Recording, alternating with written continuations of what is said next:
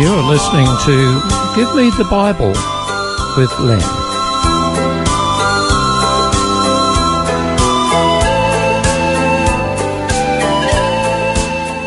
Today's topic is entitled The Church.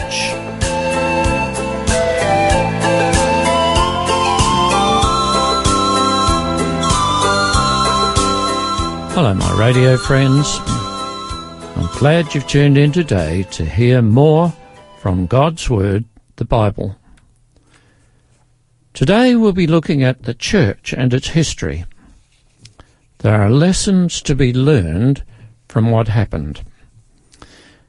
Now, please understand that the term the church usually refers to the body of people who claim to belong to God. In a secondary sense, the church is a building, but I won't be talking about buildings today. In these modern times, the church still refers to all God's people, regardless of what religious persuasion they belong to. But within that, there are separate people groups who hold similar beliefs to each other. I understand that at the moment there are something like thirty thousand identifiable religious groups worldwide. Which one is the right group? And you might also ask, why are there so many church groups? We've considered that subject in a previous program, but the simple answer is that some groups have concentrated only on certain parts of the Bible and formed their belief system around those parts. Others have remained faithful to the discoveries of a particular Protestant reformer and have remained static ever since. Other church groups have been influenced by paganism and have incorporated into their creed or beliefs certain traditions and ideologies that made them separate. Some church groups base their beliefs only on the Bible. The Latin for that is sola scriptura.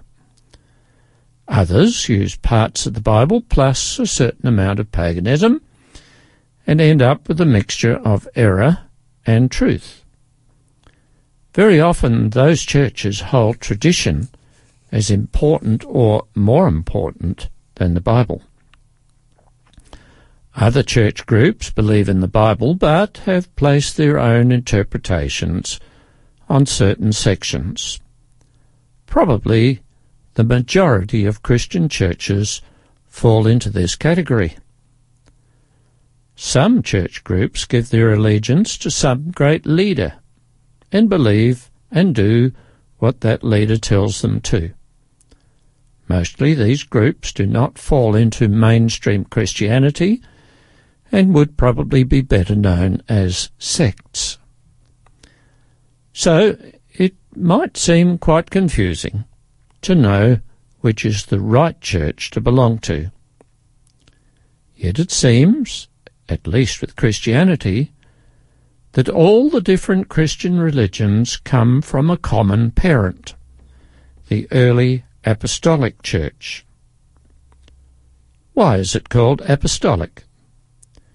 The answer is that it was the church that formed under the guidance and influence of the Holy Spirit through the apostles after Jesus had returned to heaven. It would be a wise thing to examine what the early apostolic church was like in order to determine which modern church is closest to that model. The church that is most similar to the early apostolic church would be a good church to belong to. Jesus gave instructions to his disciples, later known as the apostles, to go and make disciples of all nations, baptizing them in the name of the Father and of the Son and of the Holy Spirit, and teaching them to obey everything I have commanded you. That's from Matthew twenty-eight, nineteen and twenty. The commission to call people to God was given by none other than God the Son. That commission is as, is as valid today as it was two thousand years ago. After Jesus left to go back to heaven, his followers were told to wait, because power would be given to them if, to effectively spread the good news of salvation. About one hundred twenty disciples or followers were gathered together in a room somewhere in Jerusalem when suddenly the sound of a violent wind was heard, although there was no accompanying storm. Then, inside the room, they saw what seemed to be tongues of fire that separated and came to rest on each of them. All of them were filled with the Holy Spirit and began to speak in other tongues or languages as the Spirit enabled them. You can read that yourself from Acts two, verses three and four. The following few verses tell of sixteen different languages that the disciples spoke. The sound of the wind must have also been heard outside the room, and before long a curious crowd gathered. The disciples went outside too, and Peter, one of the leading disciples, spoke to the people, telling them about Jesus, whom the Jews crucified and who was resurrected. Peter, no doubt, with the help of the other disciples, who probably interpreted what was said, called the people to repentance for their part in rejecting Jesus as their Saviour. Collectively, the people accepted the message, and many were baptised.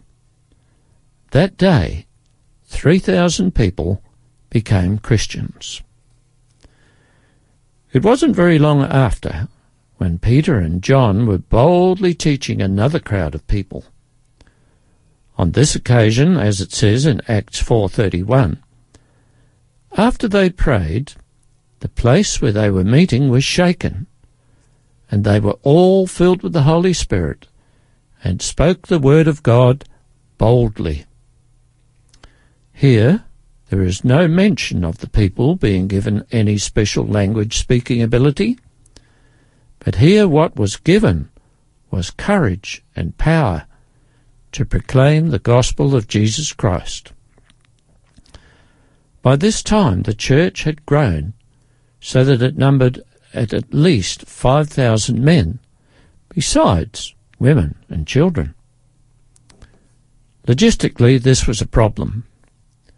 With such a huge influx of membership, many of whom were poor and or ostracised by the Jews, a large number of these new believers needed to be fed and provided with shelter. Some of the wealthier believers sold their properties and gave of their resources to support the new needy Christians. The church, that is, the movement, continued to grow rapidly and powerfully, and it became known as the Way. Most of the new believers were ex-Jews. This movement was seen as a threat by the establishment of the Jews who were opposed to it. With such large numbers of converts coming into the church, it was also necessary to establish order. So the twelve apostles, aware that teaching and preaching needed to continue, selected seven worthy, capable and honest men to serve as deacons. They were to look after the food distribution and welfare of the Christian congregation. The names of the seven are recorded in Acts chapter six, verse five. One of these men was Stephen, described as a man full of faith and of the Holy Spirit. Besides being a good organizer, Stephen came into severe opposition with the Jewish leadership. He spoke with power and authority to the degree that on one occasion the enraged Jews covered their ears, and yelling at the top of their voices, they all rushed at him, dragged him out of the city, and began to stone him. If you want to read about that, it's from Acts seven, verse fifty-seven. This particular event occurred three and a half years after the crucifixion of Christ. After this, persecution set in, and the Christians, in order to save their lives, left Jerusalem and scattered to the surrounding areas and countries. This had the effect of spreading the gospel of Jesus Christ to new places, and an even greater increase in the growing membership of the church took place. The church thrived. But as well as having a positive influence, there were negative influences affecting the church. Over the decades, because Christians had gone into pagan areas, the purity of the new church began to become tainted. Certain pagan practices and beliefs began to creep into the church, and some Christians compromised their beliefs with the beliefs of the pagans. Another problem was that unlike the new church that was set up in Jerusalem, where the apostles were able to provide, a guide, provide guidance, many of the far-flung members were left to their own resources, and hence compromises came in. Nevertheless, some Christian groups did maintain the purity of the gospel as it was taught by the apostles. These groups we would call the Orthodox Christians. In later times, during the years of the Protestant Reformation, there still existed doctrinally pure Christians. Some of these were the Lombards, the Waldenses, and the Albigenses. Pockets of God-fearing believers continued.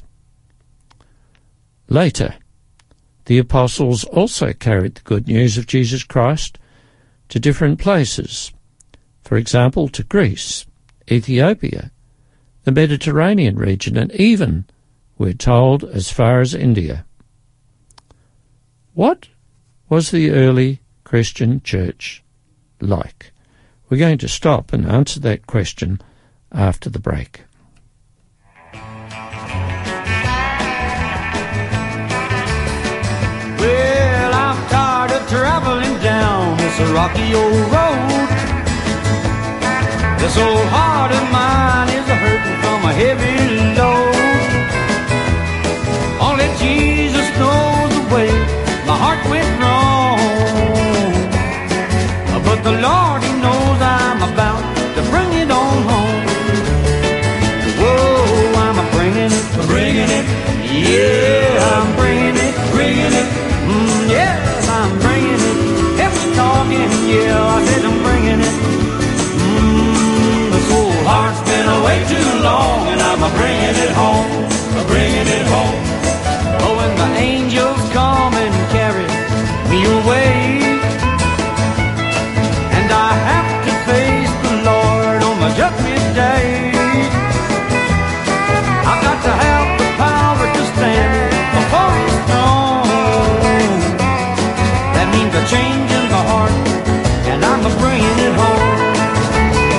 Well, yeah, I'm a bringing it, bringing it. Oh, that's right, I'm bringing it, bringing it. Yeah, I'm bringing it. Every company, yeah, I said I'm bringing it.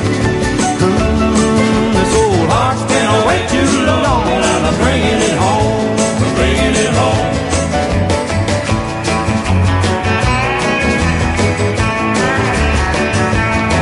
Someday, somewhere, you will hear the trumpet sound. There'll be lightning and thunder and earthquakes in the ground.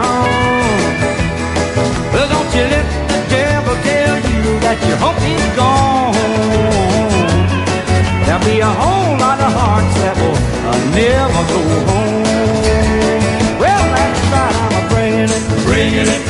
Yeah, I'm bringing it, bringing it. Uh-huh, I'm bringing it. Heaven coming, yeah, I'm bringing it. Mm, this old heart's been way too long, and I'm bringing it home, bringing it home. Yeah, I'm bringing it home.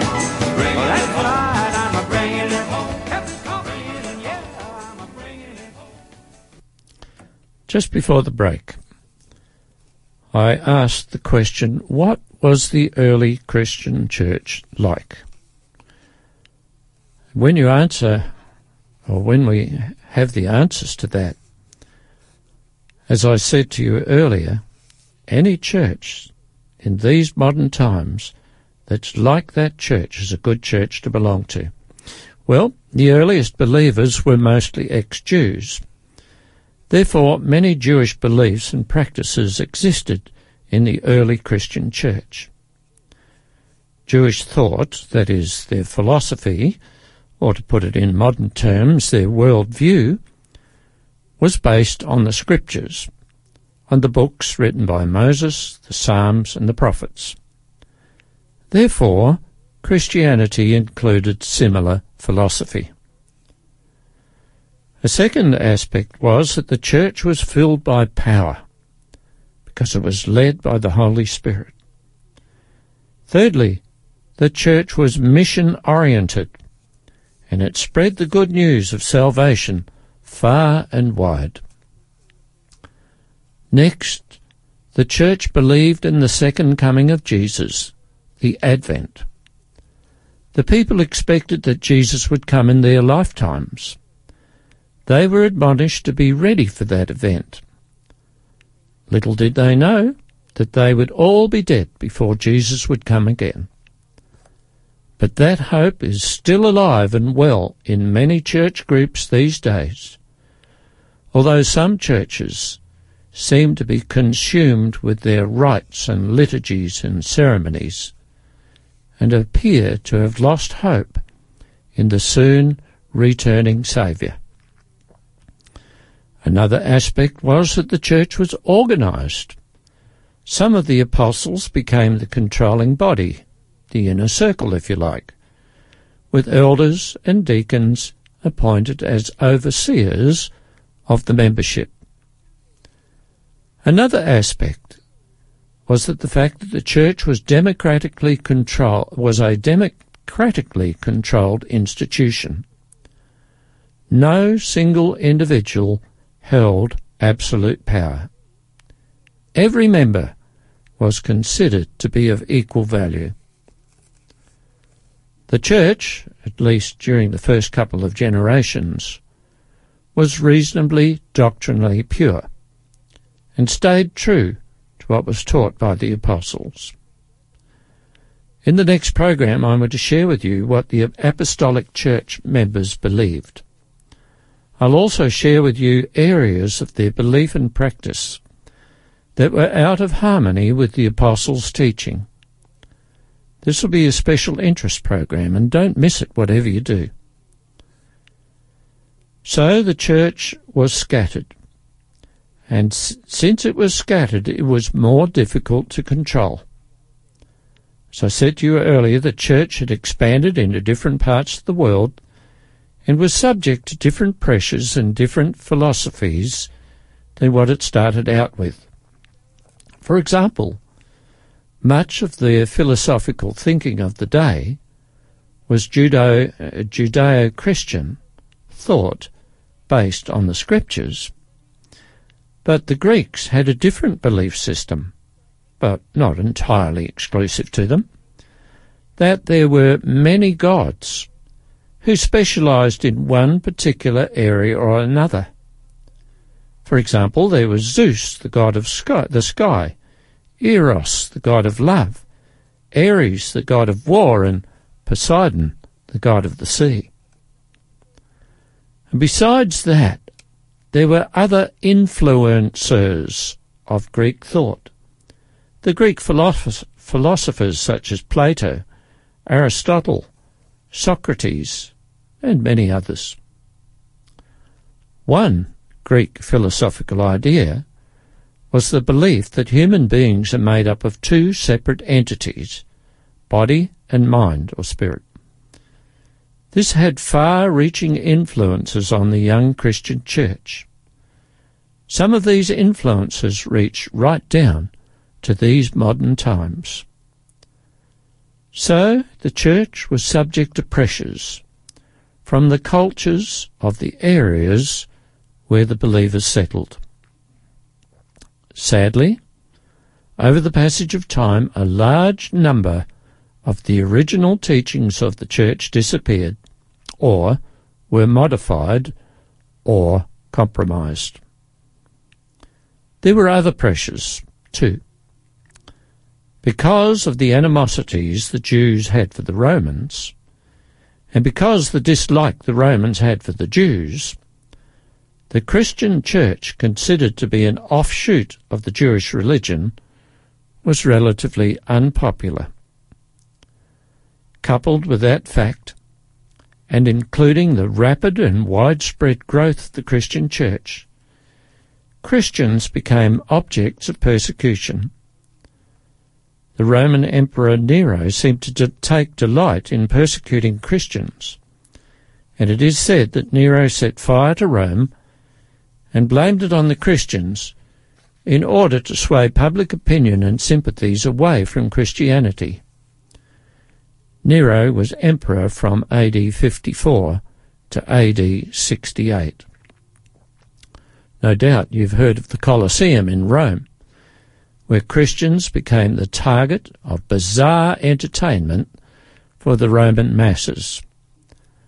Unarmed Christians were put into the arena, and hungry lions were then released. In most cases, the Christians were killed and eaten by the lions, and that not because they were criminals, but purely because their beliefs were different than those held by the dominant cultural group. Despite such treatment, the Christian church continued to flourish, and so many people identified as Christians that they became a force to be reckoned with. Christianity, at one stage, almost became popular. The Roman Emperor Constantine, it is said, converted to Christianity at around three hundred thirteen A D. Whether it was a political or genuine conversion is of some doubt, but at least at that time Christianity was accepted. In three twenty-five A D, at the Council of Nicaea, the Nicene Creed was signed by the Christians of the day. Some might regard that as a good thing, yet other Christians thought it a bad thing, especially as it meant a marriage of Christianity and paganism, opening the door to Christians adopting pagan festivals, practices, and even the acceptance of pagan gods. By this time, the pure Christianity, taught by the apostles, was generally lost, and only a form of Christianity remained, so different that it was almost unrecognizable from the apostolic form. It remained this way up until the time of the Protestant reformers in the fifteen hundreds. The Roman Catholic religion is based on the pagan Christian form of Christianity, starting out at the time of Constantine. You know, friends, there is so much more to say about this topic, and so I urge you to tune in next time when we will look at the warnings, errors, and admonition given to the church during its formative years. Be listening, won't you? Until then, this is Len signing off, and I wish you God's blessings and peace and hope.